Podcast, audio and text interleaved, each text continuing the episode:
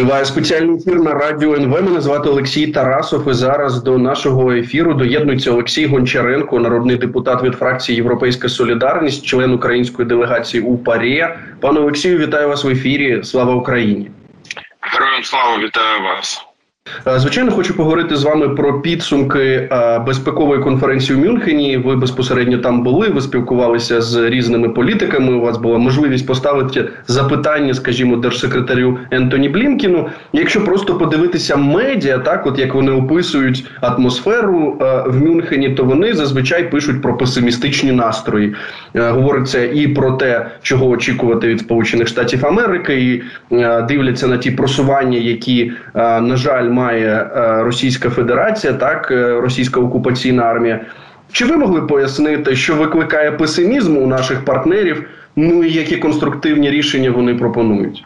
Так, е, дійсно, знаєте, тут от у мене прямо під рукою це так званий Munich Security Report, тобто це доповідь по безпеці Мюнхенська, яку вони щорічно готують.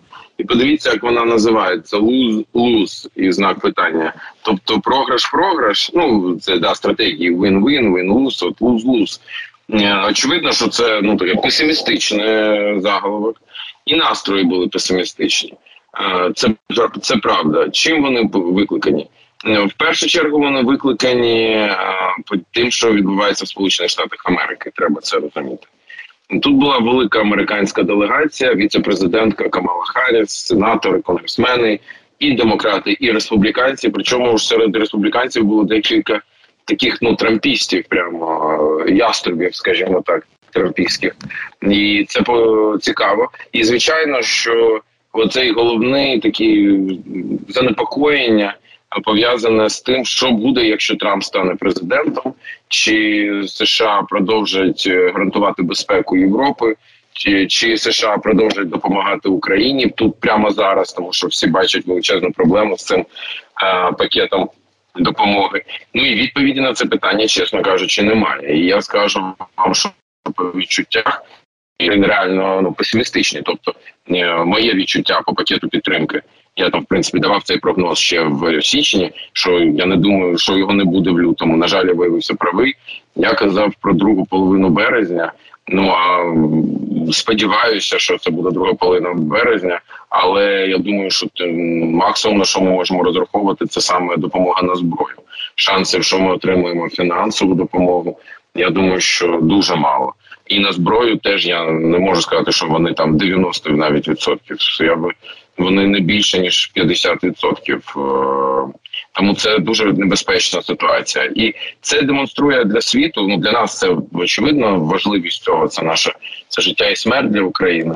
А а от для світу це ну Балтійські країни. Я прямо бачу. Вони там і в розмовах таких кулуарних, скажімо, і навіть і фактично в публічних їхніх заявах вони висловлюють своє ну, вони налякані тому що вони, грубо кажучи, те теза, якщо її так дуже вже спростити, але звучить так: якщо ви здаєте Україну, ну це не факт, що нас я сподіваюся, що це не відбудеться. Ну але якщо, то може тоді наступними ви, здасте нас, і це прямо ну якби очевидно, що їх турбує. Ну і так е, не, не додавало настроїв і те, що відбувається у нас на фронті, втрата Авдіївки.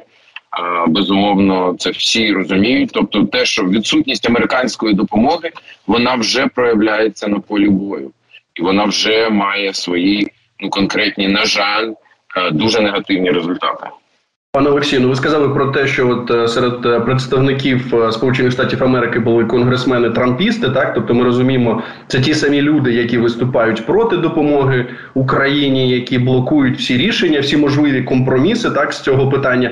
А як вони коментували цю ситуацію? От чи була можливість, ну як це почути те, що вони кажуть, отак, от перед всіма, перед європейцями, перед українцями, в тому числі? Так на було два сенатори які е, ну власне якраз конгресменів трампістів таких не було, а були сенатори трампісти. І е, там Джіді Венс такий є відомий. Е, сенатор своєю такою дуже трампійською позицією, і сенатор Рікетс. Той не так відомий, але на жаль, обоє з них не голосували за підтримку України. От в цьому рішенні, яке прийняв Сенат.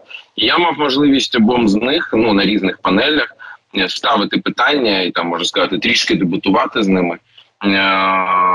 Е, ну фактично вони говорять тільки одне: що то ми все підтримуємо, все, але ми маємо розібратися зі своїми проблемами спочатку.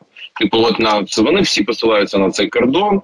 Типу, от поки кордон. Причому я там прямо кажу: ну окей, сенатор, поясніть мені, там, якщо не дай Боже Україна впаде, як це допоможе вашому кордону? Ну який взагалі зв'язок між цими речами? Поясніть. Ну, ну відповіді нема на, на ці питання. На жаль, ми їх не чуємо. От Джиді Венс був більш такий, я би сказав, відвертий. Ну Джиді Венс просто говорить: ну та ні, ну що ви хочете? Він говорить: ми з США, але ми не можемо, ми не тягнемо весь світ. Ми не можемо воювати одночасно в східній Європі, стримувати Китай, займатися близьким сходом. І я вважаю, він говорить, це це моя думка, що ми маємо займатися Азією, а не Європою. Європою хай займається сама Європа. А от і тому а вам що робити? Сідати за стіл перемовин з Путіним і домовлятися, і йти на поступки йому. Ну це пряма пряма мова. Він ну, якби це абсолютно не ховає а, свою як позицію. Він її прямо висловлює. Ну і очевидно, що це ну це звучить дуже загрозливо, і не тільки для нас, як я вже сказав, а і для багатьох інших країн. Ну зрозуміло, ми одночасно з цим побачили безпекові такі договори, які були підписані між Україною та Німеччиною, а також Україною та Францією. Це не безпекові гарантії, це певні такі гарантії того, що ми отримуємо ну скажімо, потік певних озброєнь. Так, от, от, от це нам гарантують е, ці договори. Е, одночасно з цим ми почули, що Данія віддає Україні всі свої артилерійські системи. Чехія раптом знайшла десь 800 тисяч снарядів. От якщо говорити про е, ці практичні рішення, і е, що практично можуть зробити європейські партнери, так коли американська допомога заблокована, ну і взагалі не гарантовано, що вона повернеться. Ну дійсно, Європа має і про це йшла розмова, що Європа має вступити і. Ну навіть я вам скажу той самий Джиді Вен, з яким я сперечався на конференції публічно і не публічно. Я ще з ним мав розмову, теж таку непросту. А, Але ну не можу з ним складно. Знаєте, він там одну тезу сказав. Він каже: От ви говорите, що Путін це екзистенційна загроза Європі. Каже: А чому тоді ми вас маємо штовхати, щоб ви збільшували свої видатки на оборону? Ну дійсно, це якось ну одне не складається з іншим. Європа має проснутись і, і і, діяти в цьому сенсі. Якраз є певний оптимізм. Я хочу вам сказати. Якраз знаєте, для мене сьогодні оптимізм це Німеччина. А це от, неочікувано, неочікувано пам'ятаючи їхню позицію. Да, так, да, але от Німеччина таки зробила розворот. Вона відчула небезпеку з боку Росії. Вона на відміну від США, Німеччина на цьому боці океану. І до Росії їм не так далеко. На відміну від США, ще 35 років тому частина Німеччини була фактично під російською окупацією. І і це це в них зараз знаєте всплило в голові. Вони це зрозуміли. Я це кажу не по одним якимось там публічним заявам, а це ж таки Мюнхен, Тут багато було німців. Це розмови з різними політиками. Всі партії. От вони в цьому єдині. От на відміну від по американцях ще одне слово. Вони дуже занурені в свої вибори, і фактично всі їхні виступи тут були націлені не на нас, не на Європу, а на внутрішню аудиторію. І вони один з одним сперечались. Вони все про свої вибори. А німці, і це дуже добре. Вони повністю об'є, тобто і правляча партія, і опозиція, всі об'єднані навколо того, що треба допомагати Україні, і треба будувати армію, і треба. Е, посилюватися, і це говорять не політики, бізнесмени, генерали. Тут всі були з усіма мав можливість говорити. Це дуже добре. Один з найкращих тут виступів я вважаю. Це був виступ міністра оборони Німеччини, потужний. Правильний з правильними тезами а, да ще не вистачає. Я там мав можливість єдине питання, яке там було дали можливість поставити Олафу Шольцу, дали можливість поставити мені. Я його спитав про НАТО. Він, на жаль, від відповіді пішов, і це окрема тема. Можемо про це окремо поговорити. Але в цілому Німеччина знаєте, ну цей двигун прогрівається. Ну, нам вже хочеться, щоб він їхав, а не прогрівався.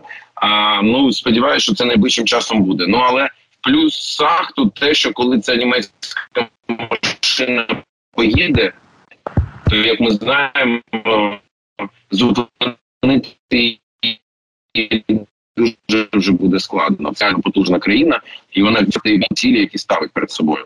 Тому це треба час потрібен. Тому ще один з таких висновків. Ну короткостроково час грає на Путіна зараз. І короткостроково ми в складній ситуації. Це треба розуміти і чесно собі сказати, і готувати, готуватися до складних місяців. Вже навіть в середньостроковій перспективі, я не кажу про довгострокову, в середньостроковій перспективі ми абсолютно ну в нас все має бути позитивно, тому що е, ну все одно є речі, які неможливо. Росія має ВВП на рівні е, Іспанії. Ну, це це, це да, те, що от це знаєте, країна з такою економікою так може ну там оце тримати в напрузі весь світ. Це звичайно просто ну диво якесь. Да, ядерна зброя, зрозуміло. Ну але в принципі, ну вона ну не, не в змозі і, і не має цього бути так. Тому навіть в середньостроковій перспективі я думаю, що ну в нас набагато я б давав там кращі прогнози, але в короткостроковій перспективі буде складно. Е, ну от знаєте, є ж ще думка політичних аналітиків, що знову така нова сміливість Олафа Шольца, канцлера Німеччини, пов'язана в тому числі з недавньою нещодавньою зустрічю е, з президентом Байденом. Він відвідував Шольц в сенсі відвідував Вашингтон. І от е, можливо, серед іншого, це один з факторів, чому все таки Німеччина зайняла ну таку потужну позицію, про яку ви сказали. А сам Джо Байден ну, я з вами я з вами я з вами, вибачте, дозволю собі посперечатися з цією думкою. Я думаю, що навпаки, факт візита Шольца в США це якраз свідчення того, що Німеччина розуміє небезпеку, працює.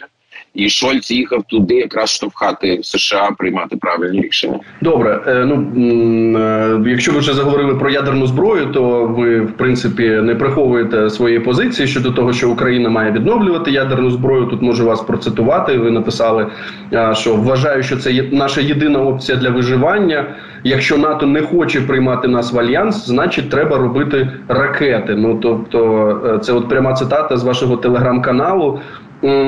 Як ви знову ж таки з практичної точки зору це уявляєте, зважаючи ну на таку наляканість всього світу, і знову ж російську пропаганду, яка ж постійно говорила, що ми там десь в Чорнобилі так оце робили е, ядерні ядерні ракети, і це один з приводів формальних так для нападу на суверенну українську державу.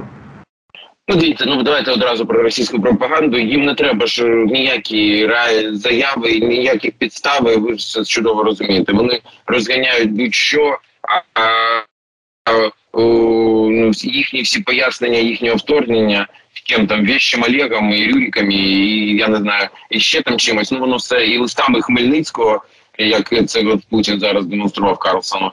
Тому ну це навіть тут нема про що говорити. Тому Росію давайте відкладемо просто тут в бік і просто не будемо зважати. Очевидно, що вони будуть свою пропаганду робити, але ну тут точно боятися їх, що вони щось скажуть. Ну це точно немає ніякого сенсу.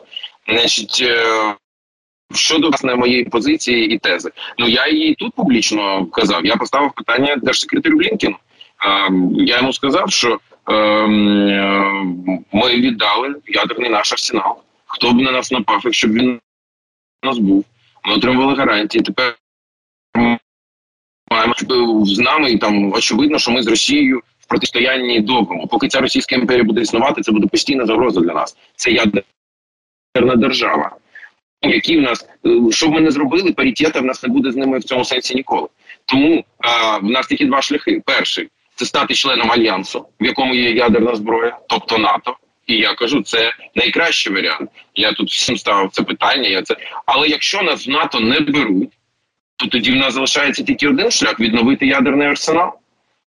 Е, ядерний статус. Ну бо інакше ми не бо інакше ми завжди будемо жертвою для Росії. Ну завжди. В них просто буде ядерна зброя, в нас її просто не буде. Тому це два шляхи. Я особисто за те, щоб ми стали членом НАТО. І я для цього роблю там, що можу, і буду завжди це робити і підтримувати, і так далі. Але якщо ну це ж не наше рішення, це рішення е, наш е, членів НАТО, і в першу чергу США і Німеччини.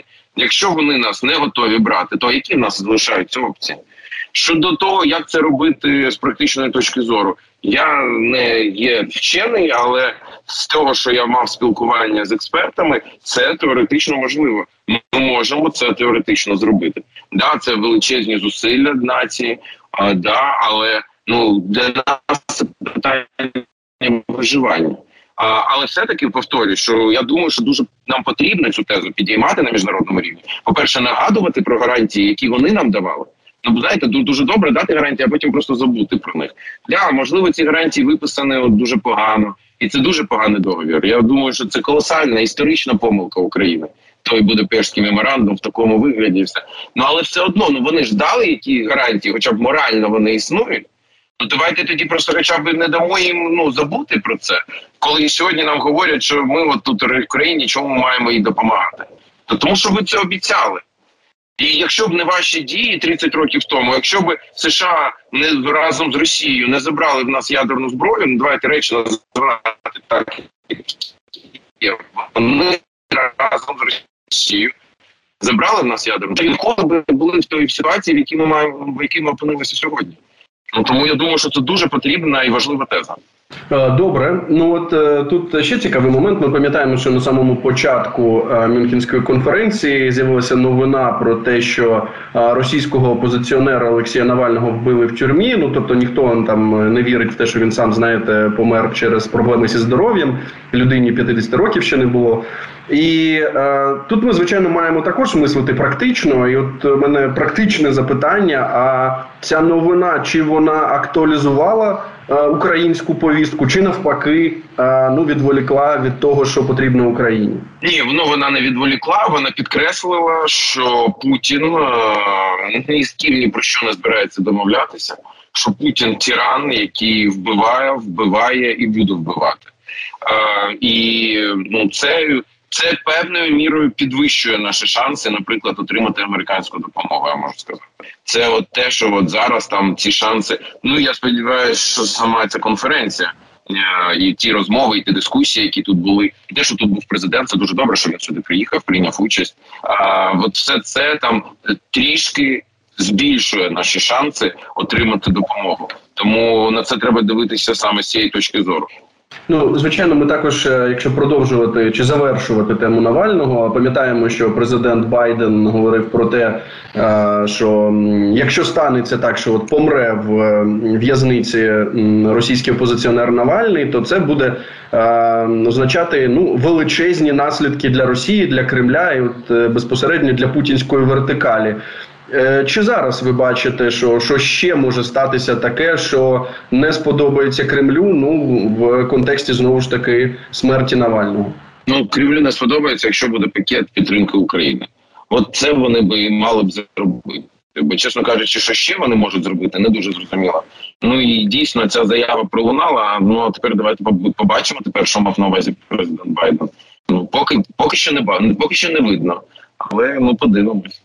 Ну, єдине, що ми знаємо, що от е, про Авдіївку він також робив заяву, е, покладав відповідальність на конгресменів, ну на палату представників, яка не приймає закон, який передбачає виділення допомоги Україні. Що ж будемо слідкувати, пане Олексію, дуже дякую вам за цю розмову.